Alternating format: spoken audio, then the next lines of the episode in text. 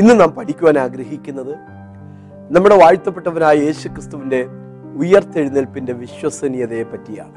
മരിച്ച് അടക്കപ്പെട്ട് മൂന്നാം ദിവസം യേശു ക്രിസ്തു ഉയർത്തു എന്നുള്ളത് ഒരു സാങ്കല്പിക കഥയല്ല, ഒരു മിഥ്യ ചിന്തയല്ല, അത് വിശ്വസനീയമായ ഒരു യാഥാർത്ഥ്യമാണ്. അനുഷേധ്യങ്ങളും സ്പഷ്ടങ്ങളുമായ ചില തെളിവുകൾ അതിനോടുള്ള ബന്ധത്തിൽ പങ്കുവെപ്പാനാണ് ഇന്ന് നാം ആഗ്രഹിക്കുന്നു. യേശുവിന്റെ ഉയർപ്പിനെ വിശ്വസിക്കാത്ത, അതിനെ നിഷേധിക്കുന്ന പലരും ഉണ്ട്. ഭക്തരക്കാരി മറിയും മറ്റും രാവിലെ കല്ലറയിലേക്ക് ചെന്നപ്പോൾ യേശുവിന്റെ യഥാർത്ഥ കല്ലറയല്ല, വേറെ ഏതോ കല്ലറയാണ് കണ്ടത്, കല്ലറ മാറിപ്പോയതാണ് എന്ന് പ്രചരിപ്പിക്കുന്നത്. യേശു ഉയർത്തെഴുന്നേറ്റ് അന്ന് അവന്റെ ശിഷ്യന്മാർ ശവം മോഷ്ടിച്ചുകൊണ്ട് പോയതാണെന്ന് പ്രചരിപ്പിച്ച കൂലിപ്പട്ടാളം ഉണ്ടായിരുന്നു. അതുപോലെ തന്നെ യേശു ക്രൂശിൽ മരിച്ചില്ല, മയങ്ങിക്കിടക്കുകയായിരുന്നു, അതുകൊണ്ട് സുബോധം വീണ് എഴുന്നേറ്റ് വന്നേ ഉള്ളൂ എന്നൊക്കെ പറയുന്ന ആളുകളുണ്ട്. ഇതെല്ലാം യേശുവിനെ പുച്ഛിക്കാൻ, തുച്ഛീകരിക്കാൻ വേണ്ടി പറഞ്ഞൊപ്പിക്കുന്നതാണ്. ബൈബിൾ വായിക്കുന്ന, വിശ്വസിക്കുന്ന ഒരു ഭക്തനെ സംബന്ധിച്ചിടത്തോളം യേശുവിന്റെ ഉയർത്തെഴുന്നേൽപ്പ് ഒരു പച്ചയായ സത്യമാണ്. അതിനൊന്നാമത്തെ തെളിവ് യേശുക്രിസ്തുവിന്റെ തന്നെ സാക്ഷ്യമാണ്. അനുഭവിച്ച ഒരാൾ എനിക്ക് ഇങ്ങനെ സംഭവിച്ചു എന്ന് പറഞ്ഞാൽ നമുക്കാർക്കും അതിനെ നിഷേധിക്കാൻ പറ്റുകയില്ല. യേശുവിന്റെ മരണവും അടക്കവും ഉയർത്തെഴുന്നേൽപ്പും നേരിട്ട് അനേക പ്രാവശ്യം യേശു തന്നെ പല സന്ദർഭങ്ങളിലായി തൻ്റെ ശിഷ്യന്മാരോടും മറ്റും പറഞ്ഞിരുന്നു. നാം ഇപ്പോൾ യെരുശലേമിലേക്ക് പോകുന്നു. അവിടെ വെച്ച് മനുഷ്യപുത്രനെ മഹാപുരോഹിതന്മാരും ശാസ്ത്രിമാരും പരീശന്മാരും ചേർന്ന് ക്രൂശിക്കുകയും മൂന്നാം ദിവസം ഞാൻ ഉയർത്തെഴുന്നേൽക്കുകയും ചെയ്യുമെന്ന് യേശു ഏകദേശം 8 പ്രാവശ്യം നേരിട്ട് പറഞ്ഞു. 3 ഉപമകളും യേശു അതിനായി ഉപയോഗിക്കുകയുണ്ടായി. മോശ മരുഭൂമിയിൽ പിച്ചള സർപ്പത്തെ ഉയർത്തിയതുപോലെ മനുഷ്യപുത്രനെയും ഉയർത്തേണ്ടതാണ്. യോന കടലാനയുടെ വയറ്റിൽ 3 രാവും പകലും ഇരുന്നതുപോലെ മനുഷ്യപുത്രനും 3 രാവും പകലും ഭൂമിക്കുള്ളിൽ ഇരിക്കും. നിങ്ങൾ ഈ മന്ദിരം പൊളിപ്പീൻ, ഞാൻ 3 ദിവസം കൊണ്ട് അതിനെ പണി. അപ്പോൾ 8 പ്രാവശ്യം നേരിട്ടും 3 പ്രാവശ്യം ഉപമകളിൽ കൂടി 11 പ്രാവശ്യം യേശു തന്റെ മരണവും അടക്കവും ഉയർത്തെഴുന്നേൽപ്പും മുൻപുകൂട്ടി ജീവിതകാലത്ത് തന്നെ പറഞ്ഞിരുന്നു. അതങ്ങനെ തന്നെ സംഭവിച്ചു. യേശുവിന്റെ മരണവും അടക്കവും അങ്ങനെ തന്നെ സംഭവിച്ചതുകൊണ്ട് ഉയർത്തെഴുന്നേൽപ്പും അങ്ങനെ തന്നെ സംഭവിച്ചു എന്ന് നമുക്ക് ന്യായമായി വിശ്വസിക്കാൻ കഴിയും. വെളിപ്പാട് പുസ്തകം 1:18 കർത്താവ് പറയാണ്, ഞാൻ മരിച്ചവനായിരുന്നു, എന്നാൽ ഇതാ എന്നേക്കും ജീവിച്ചിരിക്കുന്നു, മരണത്തിന്റെയും പാതാളത്തിന്റെയും താക്കോൽ എന്റെ കൈവശം ഉണ്ട്. അനുഭവിച്ച ക്രിസ്തുവാണ് പറഞ്ഞത്. യേശു ക്രിസ്തുവിനെ കുറിച്ച് വേദപുസ്തകത്തിൽ വായിക്കുന്നത് അവന്റെ വായിൽ വഞ്ചന ഒന്നുമില്ല, ഓഷ്കു പറയാത്തവനാണ് ക്രിസ്തു. നടക്കാത്ത കാര്യം നടന്നു എന്ന് പറഞ്ഞ് കബളിപ്പിക്കാത്തവനാണ് ക്രിസ്തു. നിങ്ങളിൽ ആർക്ക് എന്റെ തെറ്റിനെ കുറിച്ച്, കുറ്റത്തെക്കുറിച്ച്, പാപത്തെക്കുറിച്ച് ബോധവാനാക്കാൻ കഴിയുമെന്ന് പരസ്യമായി ശത്രുപക്ഷത്തെ യേശു വെല്ലുവിളിച്ചിട്ടുണ്ട്. യേശുവിന്റെ സംസാരത്തിലോ പ്രവൃത്തിയിലോ ഉള്ള യാതൊരു തെറ്റോ കുറ്റമോ ചൂണ്ടിക്കാണിക്കാൻ നാളിതുവരെ ആർക്കും സാധിച്ചിട്ടില്ല. യേശു ജീവിച്ചിരുന്ന കാലത്ത് പോലും യേശുവിൽ യാതൊരു ആക്ഷേപവും ഉന്നയിക്കാൻ ആർക്കും കഴിഞ്ഞിട്ടില്ല. ലോകചരിത്രത്തിൽ ഇന്നും നിസ്തുലനായി വിരാജിക്കുന്നവനാണ് കർത്താവായ യേശു ക്രിസ്തു. ആ ക്രിസ്തു പറയുകയാണ്, ഞാൻ മരിച്ചവനായിരുന്നു, എന്നാൽ ഇതാ എന്നേക്കും ജീവിച്ചിരിക്കുന്നു. ഞാൻ മയങ്ങിക്കിടക്കുകയായിരുന്നു എന്നല്ല കർത്താവ് പറഞ്ഞത്, ഞാൻ മരിച്ചവനായിരുന്നു. അതെ, ശാരീരികമായ ഒരുപാട് വ്യഥകൾ യേശുവിന്റെ ശരീരത്തിന് ഏറ്റിരുന്നു. അവന്റെ പുറമൊക്കെ ഉഴവുചാല് പോലെ അടിച്ചു കീറിയിരുന്നു. അവന്റെ തലയിൽ മുൾക്കിരീടം വെച്ച് അടിച്ചിറക്കിയിരുന്നു. അതിദാരുണമായ പട്ടാളത്തിന്റെ താണ്ഡവങ്ങൾക്ക്, ശിക്ഷകൾക്ക് വിധേയനായ യേശു യഹൂദന്മാരുടെ മുമ്പാകെ വീണ്ടും കൊണ്ടു നിർത്തപ്പെട്ടപ്പോൾ തിരിച്ചറിയാൻ കഴിയാതെ പോയ ഒരവസ്ഥയിലായിരുന്നു. അതുകൊണ്ടാണ് പിലാത്തോസിന് യേശുവിനെ പരിചയപ്പെടുത്തേണ്ടി വന്നത്, ആ മനുഷ്യൻ ഇതാ. ഒടുവിലായി ഒരു പടയാളി യേശുവിനെ വിലാപ്പുറത്തേക്ക് ആഞ്ഞു കുത്തുകയും അവശേഷിച്ച രക്തവും വെള്ളവും കൂടെ ആ മുറിവിലൂടെ ഒഴുകിയുണ്ടായി. രക്തം വാർന്നവനായി യേശു ക്രിസ്തു ക്രൂശിൽ വെച്ച് പൂർണ്ണമായും മരിച്ചു. യേശുവിന്റെ ശവം അരിമത്ഥ്യക്കാരൻ യോസഫിനെ വിട്ടുകൊടുക്കുമ്പോൾ അവൻ മരിച്ചിട്ട് ഒട്ടുനേരമായോ എന്ന് പീലാത്തോസ് വ്യക്തമായി തിരക്കിയിട്ടാണ് ശവം ഏൽപ്പിച്ചു കൊടുത്തത്. റോമൻ പട്ടാളത്തിന് തെറ്റുപറ്റിയില്ല, റോമൻ അധികാരികൾക്ക് തെറ്റുപറ്റിയില്ല. യേശു മരിച്ചില്ലായിരുന്നെങ്കിൽ യഹൂദന്മാർ സംതൃപ്തരാകുമായിരുന്നില്ല. യേശു മരിച്ചില്ലായിരുന്നെങ്കിൽ യേശുവിനെ കുറിച്ചുള്ള മരണത്തെക്കുറിച്ചുള്ള പ്രവചനങ്ങൾ നിറവേറാതെ പോകുമായിരുന്നു. അക്ഷരാർത്ഥത്തിൽ തന്നെ കൃത്യമായി തന്നെ ക്രിസ്തു മരിച്ചു. അത് തന്നെയാണ് യേശു പറഞ്ഞത്, ഞാൻ മരിച്ചവനായിരുന്നു, എന്നാൽ ഇതാ എന്നേക്കും ജീവിച്ചിരിക്കുന്നു. യേശുവിന്റെ മരണത്തെക്കുറിച്ച് പ്രതിരൂപകങ്ങളായി ബൈബിളിൽ ഉപയോഗിച്ചിട്ടുള്ള ധാരാളം നിഴലുകൾ, അതിലൊന്നാണ് ആദ്യ ഫലക്കറ്റയുടെ നീരാജനം. യഹൂദന്റെ ആദ്യ വിളവ് എടുക്കുമ്പോൾ ഒരു കറ്റ ദേവാലയത്തിലേക്ക് കൊടുക്കുമായിരുന്നു. ശബത്തിന്റെ പിറ്റേന്നാൾ ഈ കറ്റയെ പുരോഹിതൻ വീശിക്കാണിക്കുമായിരുന്നു. അതിനെയാണ് ആദ്യ ഫലക്കറ്റയുടെ നീരാജനം എന്ന് പറയുന്നത്. അതിന്റെ പൊരുൾ ഛേദിക്കപ്പെട്ടവനായ ക്രിസ്തുവിന്റെ ശരീരം. ശബത്ത് ദിവസം അരിമത്ഥ്യക്കാരൻ യോസഫിന്റെ കല്ലറയിൽ സ്വസ്ഥമായിരുന്നു. ശബത്തിന്റെ പിറ്റേന്നാൾ അർത്ഥാൽ ഞായറാഴ്ച യേശു ക്രിസ്തു ഉയർത്തെഴുന്നേറ്റു. സ്തോത്രം. ഞാൻ ജീവിച്ചിരിക്കുന്നു എന്ന് അവൻ തന്നെ തന്റെ ശിഷ്യന്മാർക്ക് കാണിച്ചു കൊടുത്തു. 40 ദിവസം അവൻ അവരോട് കൂടെ നടന്നു. യേശു ക്രിസ്തുവിനെ ഉയർത്തെഴുന്നേറ്റവനായി ശിഷ്യന്മാർ അനേക പ്രാവശ്യം കാണുക. കർത്താവിന്റെ ആ ഉയർപ്പിന്റെ പ്രത്യക്ഷതകളുടെ സാക്ഷ്യം അനിഷേധ്യമായ മറ്റൊരു തെളിവാണ്. ഒരിക്കലല്ല കേട്ടോ, അനേക സന്ദർഭങ്ങൾ, ഏതാണ്ട് 12ഓളം സന്ദർഭങ്ങളിലായി 514 പരം പേർക്ക് യേശു പ്രത്യക്ഷനായി. കൊരിന്ത് ലേഖനത്തിൽ അക്കാര്യം പൗലോസ് വളരെ അക്കമിട്ടാണ് നിരത്തുന്നത്. ഞാനൊന്ന് വായിച്ചു കേൾപ്പിക്കാം. 1 കൊരിന്ത് ലേഖനം 15:3 വാക്യങ്ങൾ.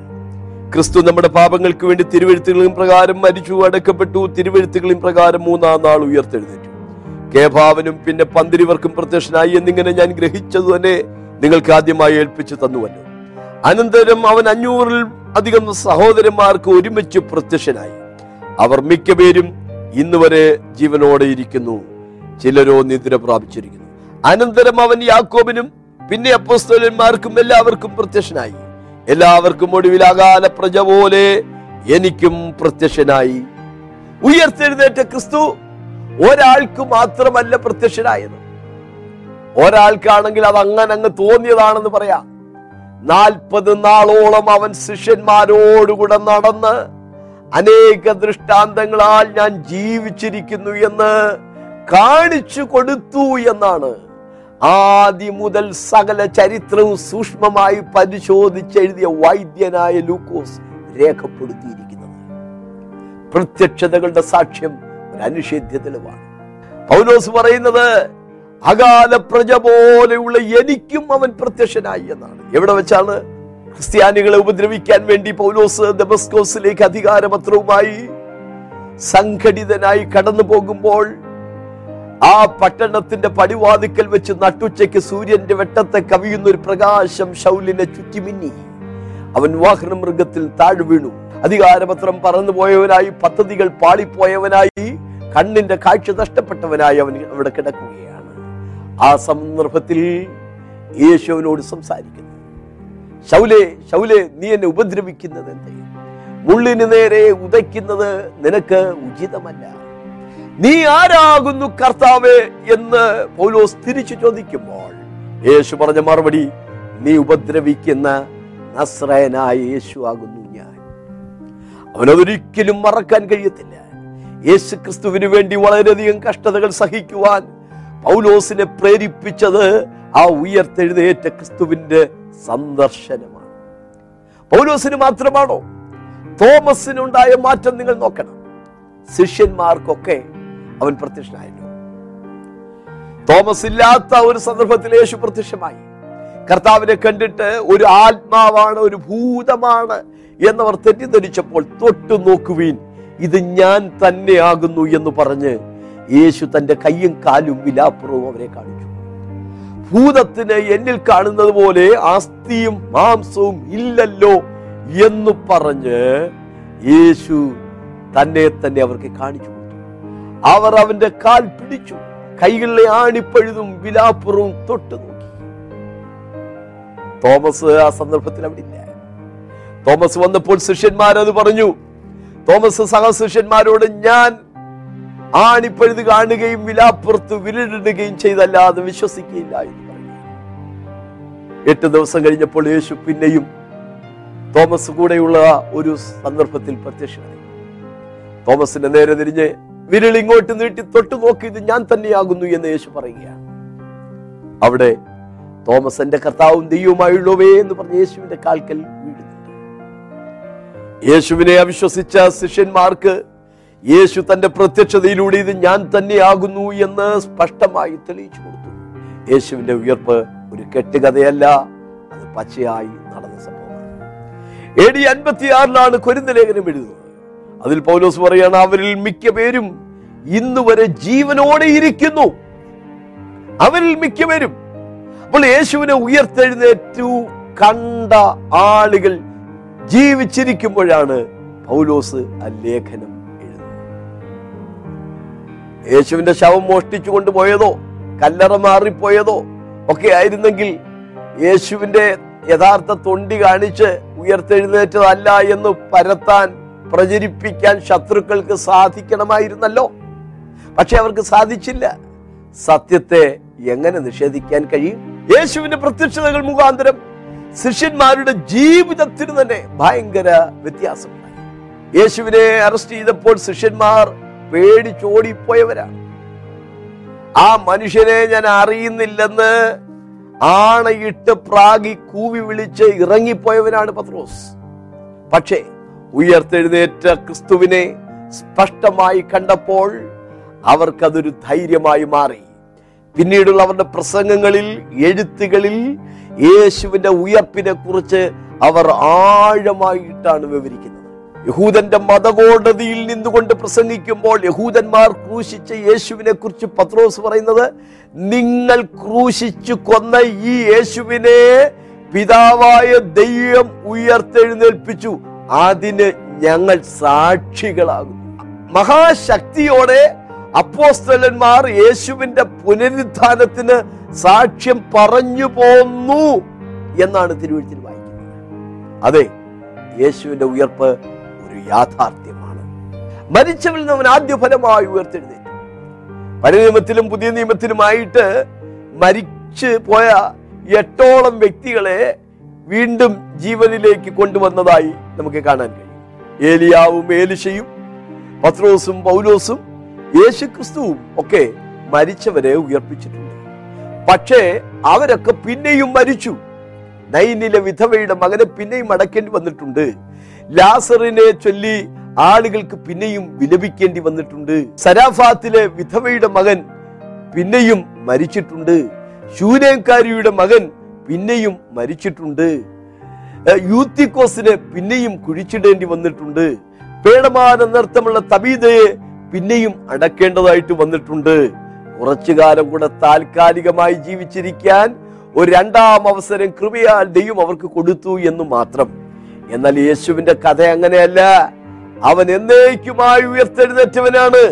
ഇനി ഒരിക്കലും മരിക്കാത്തവനായി, മരിച്ചവൻ നിന്ന് ആദ്യഫലമായി അവൻ ഉയർത്തെഴുന്നേറ്റു. അതാ കർത്താവ് പറഞ്ഞത്, ഞാൻ മരിച്ചവനായിരുന്നു, എന്നാൽ ഇതാ എന്നേക്കും ജീവിച്ചിരിക്കുന്നു എന്ന്. യേശു ഉയർത്തെഴുന്നേറ്റില്ലായിരുന്നു എങ്കിൽ യേശുവിന്റെ പിന്നാലെ ഇറങ്ങി തിരിച്ച ശിഷ്യന്മാർ നിന്ദിതരായി, ലജ്ജിതരായി അവർ പലസ്തീന്റെ പ്രാന്തപ്രദേശങ്ങളിലേക്ക് നിരാശയോടെ കടന്നു.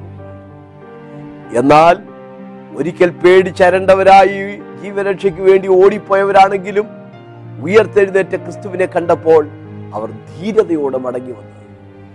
ആരാണോ യേശുവിനെ ക്രൂശിച്ചത് അവരുടെ മുമ്പാകെ തന്നെ ധൈര്യത്തോടെ യേശുവിനെ സാക്ഷീകരിക്കുന്നതായി നാം കാണുകയാണ്. പൗലോസ് പറയുന്നു, യേശു ക്രിസ്തു ഉയർത്തെഴുന്നേറ്റിട്ടില്ല എങ്കിൽ ഞങ്ങളുടെ പ്രസംഗം വ്യർത്ഥം, നിങ്ങളുടെ വിശ്വാസവും വ്യർത്ഥം അത്രേ. യേശുവിന്റെ ഉയർത്തെഴുന്നേൽപ്പിനെ എത്ര ശക്തിയുക്തമായിട്ടാണ് പൗലോസ് പ്രസംഗിക്കുന്നത്. യേശുവിന്റെ ഒഴിഞ്ഞ കല്ലറ യേശുവിന്റെ പുനരുദ്ധാനത്തിന്റെ മറ്റൊരു തെളിവാണ്.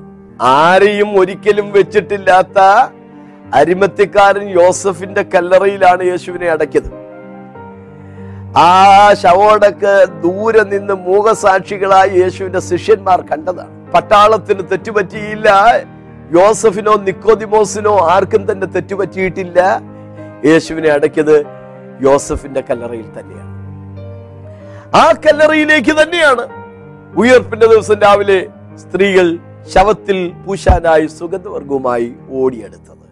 എന്നാൽ അവർ കണ്ട കാഴ്ച വിസ്മയകരമായിരുന്നു. ആ കല്ലറയുടെ വാതിക്കൽ ഉരുട്ടി വെച്ചിരുന്ന വലിയ കല്ല് ദൂതൻ ഉരുട്ടി മാറ്റി ദൂതൻ കല്ലിന്മേൽ ഇരുന്നിരുന്നു. ആ കല്ലറയ്ക്ക് ചേങ്ങലയിട്ട് പൂട്ടി ഗവൺമെന്റിന്റെ മുദ്ര വെച്ചിരുന്നു. സായുധരായ പട്ടാളം അവിടെ കാവൽ നിൽപ്പുണ്ടായി. ഈ സംവിധാനങ്ങളെയും ആസൂത്രണങ്ങളെയും മുഴുവൻ പൊളിച്ചുകൊണ്ട് പാഴ്വേലയെന്ന് തെളിയിച്ചുകൊണ്ട് ദൈവപുത്രനെന്ന് ശക്തിയോടെ നിർണയിപ്പിച്ചുകൊണ്ട് വാഴ്ത്തപ്പെട്ടവനായ കർത്താവായ യേശു ക്രിസ്തു ഉയർത്തെഴുന്നേറ്റു.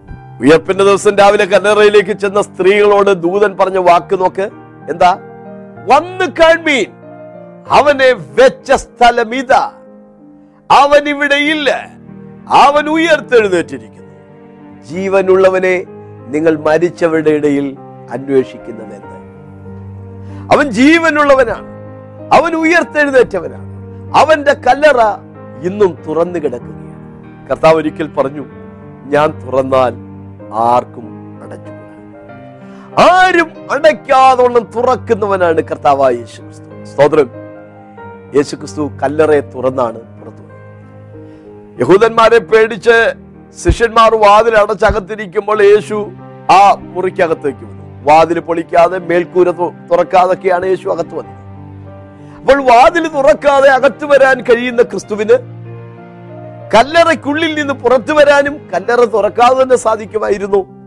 എന്നാൽ കല്ലറയെ തുറന്നവൻ പുറത്തു വന്നത് നാം വിശ്വസിക്കേണ്ടതിന് വേണ്ടിയിട്ടാണ്. ഉയർപ്പിന്റെ ദിവസം രാവിലെ കല്ലറയിലേക്ക് ചെന്ന സ്ത്രീകളോട് ദൂതൻ പറഞ്ഞ വാക്ക്, വന്ന് കാൺമീൻ, അവനെ വെച്ച സ്ഥലം ഇതാ. ഇന്നും ആളുകൾ അത് ചെന്ന് കാണുകയാണ്. വന്ന് കാണാനല്ലേ ദൂതൻ ക്ഷണിച്ചത്, അതുകൊണ്ട് തന്നെ ആളുകൾ ചെന്ന് കാണുകയാണ്. പലസ്തീനിൽ ഇന്നും യേശുവിന്റെ കല്ലറ തുറക്കപ്പെട്ടതായി കിടക്കുകയാണ്.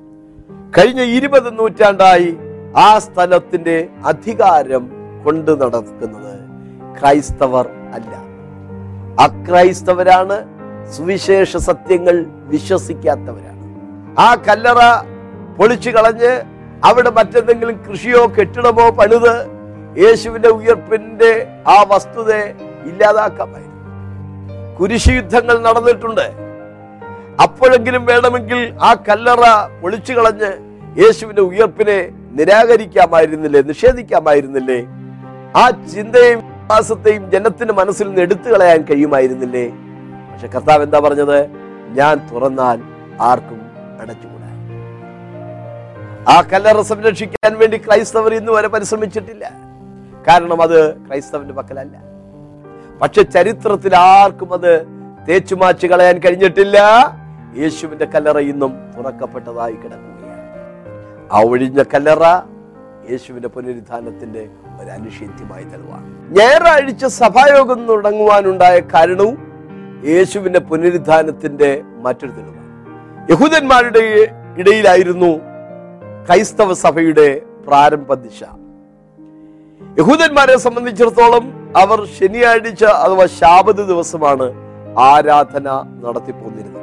ശനിയാഴ്ച അഥവാ ഞായറാഴ്ച ആരാധന നടത്തിപ്പോന്നിരുന്ന യഹൂദന്മാർ ക്രിസ്തീയ വിശ്വാസത്തിലേക്ക് വന്നപ്പോൾ പൊടുന്നനവേ അവർ ഞായറാഴ്ച ആരാധിക്കാൻ തുടങ്ങി.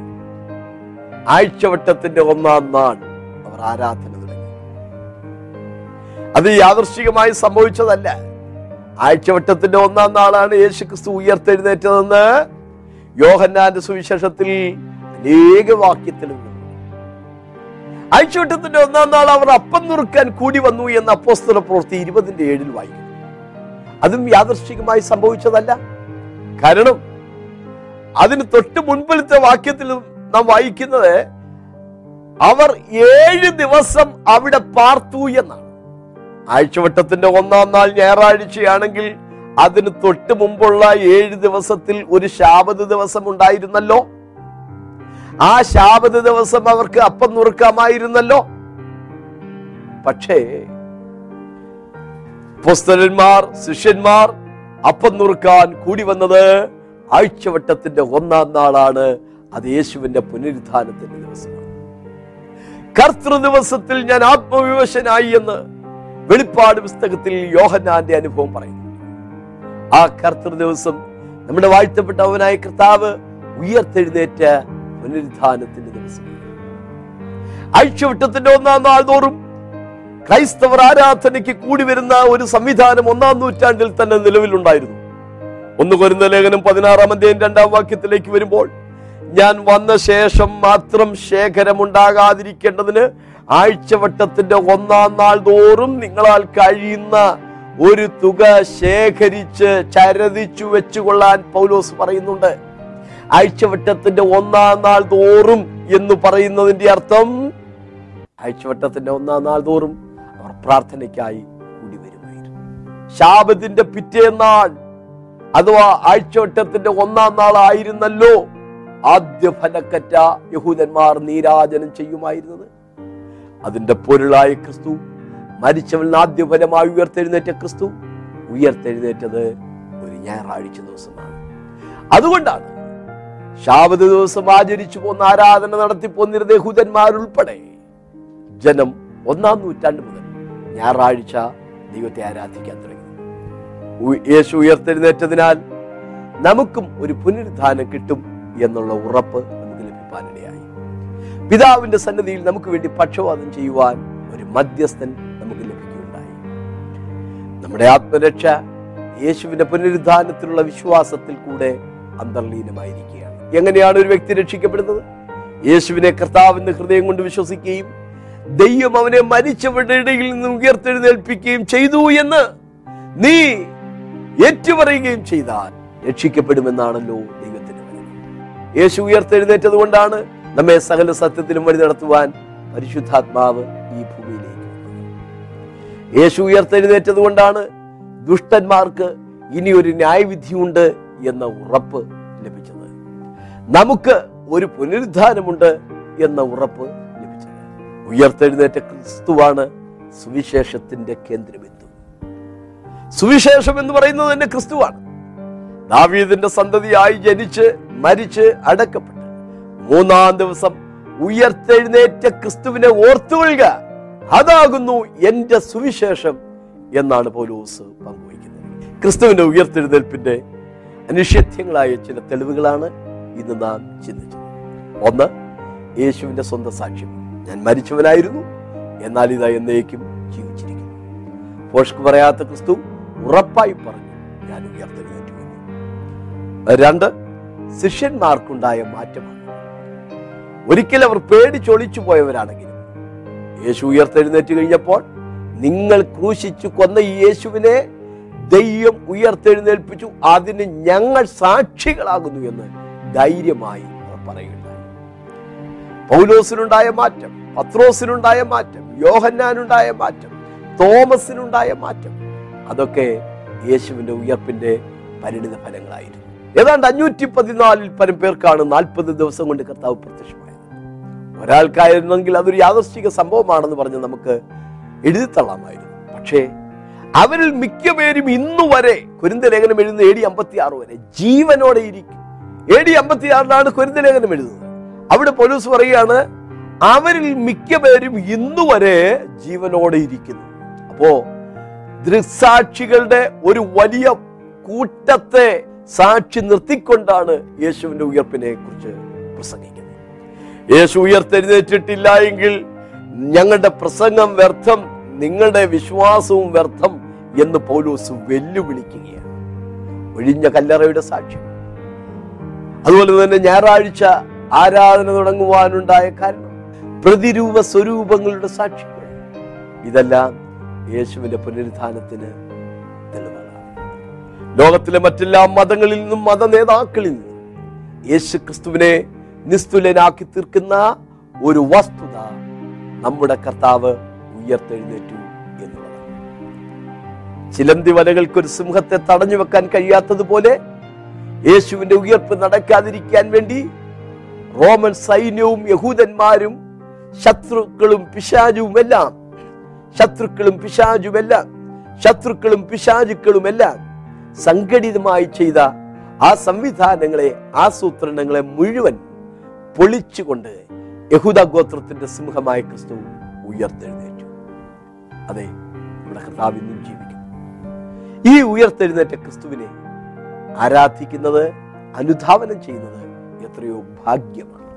ഞാൻ കേട്ടിട്ടുള്ള ഒരു കാര്യം, മഹാത്മാഗാന്ധിജി മരിച്ചതിന് ശേഷം സരോജിനി നായിഡു ആ മഹാന്റെ കല്ലറയുടെ മുമ്പിൽ ചെന്നിരുന്നു, പ്രഭോ, അങ്ങ് ഉയർത്തെഴുന്നേറ്റ് വന്നാലും ക്രിസ്ത്യാനികളുടെ നാഥനായ ക്രിസ്തു മൂന്നാം ദിവസം ഉയർത്തെഴുന്നേറ്റല്ലോ, ഞങ്ങളെ നയിക്കാൻ അങ്ങ് ഉയർത്തെഴുന്നേറ്റ് വന്നാലുമെന്ന് സരോജിനി നായിഡു മഹാത്മജിയുടെ ശവകുടീരത്തെ നോക്കി പറഞ്ഞു. പക്ഷെ ആ ദീനരോധനം ഇന്നും അതൊരു വിലാപമായി നിൽക്കുകയാണ്.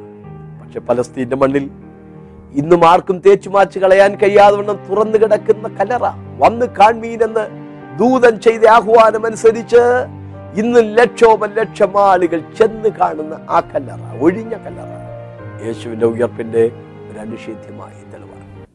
സഹോദര, മരണത്തെ ജയിച്ച് ഉയർത്തെഴുന്നേറ്റ ഒരു വ്യക്തിയുണ്ട്. അത് കർത്താവായ യേശു ക്രിസ്തുവാണ്. ആ യേശുവിൽ നീ വിശ്വസിച്ചാൽ നിനക്ക് പാപമോചനം കിട്ടും, നിത്യജീവൻ കിട്ടും. മരണത്തിനപ്പുറം ഉയർത്തെഴുന്നേറ്റ ക്രിസ്തുവിനോടുകൂടെ നിനക്കും നിത്യമായി വാഴാൻ കഴിയും. ആ സൗഭാഗ്യകരമായ നിത്യതയെന്ന ഭാവി അനുഭവം നിങ്ങൾ ആഗ്രഹിക്കുന്നെങ്കിൽ ഉയർത്തെഴുന്നേറ്റ ക്രിസ്തുവിനോട്, കർത്താവേ, എന്നെ കൂടെ കൈക്കൊള്ളണമേ, എന്നെ കൂടെ ഓർക്കണമേ എന്ന് പ്രാർത്ഥിക്കാൻ തയ്യാറായാൽ തീർച്ചയായും യേശു നിങ്ങളെ സ്വീകരിക്കും. കർത്താവ് നിങ്ങളെ കൈവിടില്ല. കർത്താവ് നിങ്ങളെ അനുഗ്രഹിക്കും. നിങ്ങളുടെ ജീവിതത്തിൽ നിരന്തരമായ ദൈവ സാന്നിധ്യവും നിത്യമായ ദൈവിക സമാധാനവും ഉയർത്തെഴുന്നേറ്റ ക്രിസ്തു ദാനമായി നൽകും. സംശയമില്ല. ദൈവത്തിന് മഹത്വം. പ്രാണനെ വിട്ടാൽ പിന്നെ എവിടെ? ജിജ്ഞാസ ഉളവാക്കുന്ന ഈ ചോദ്യത്തിന് ബൈബിളിന്റെ വിശദമായ മറുപടി. മരണാനന്തര ജീവിതം സത്യമാണോ? മരിച്ചവർ മടങ്ങി വരുമോ? മനുഷ്യാത്മാവ് ഒരു യാഥാർത്ഥ്യമാണോ? മരിച്ചവരുടെ ആത്മാവിനെ ആരെങ്കിലും കണ്ടതായി തെളിവുണ്ടോ? യേശുവിന്റെ മടങ്ങിവരവും തുടർ സംഭവങ്ങളും എന്തൊക്കെയാണ്? തുടങ്ങി പഠനാർഹങ്ങളായ 25 സന്ദേശങ്ങൾ, 176 പേജുള്ള ഈ പുസ്തകം നിങ്ങളുടെ ചിന്തയെയും ആത്മീയ ജീവിതത്തെയും പരിപോഷിപ്പിക്കും. സംശയമില്ല. സ്ക്രീനിൽ കാണുന്ന ഞങ്ങളുടെ മറ്റു പുസ്തകങ്ങളും ലഭ്യമാണ്. വിശദ വിവരങ്ങൾക്ക് താഴെ കാണുന്ന ഫോൺ നമ്പറിലോ വാട്സ്ആപ്പ് നമ്പറിലോ ഇന്ന് തന്നെ ഞങ്ങളുമായി ബന്ധപ്പെടാവുന്നതാണ്.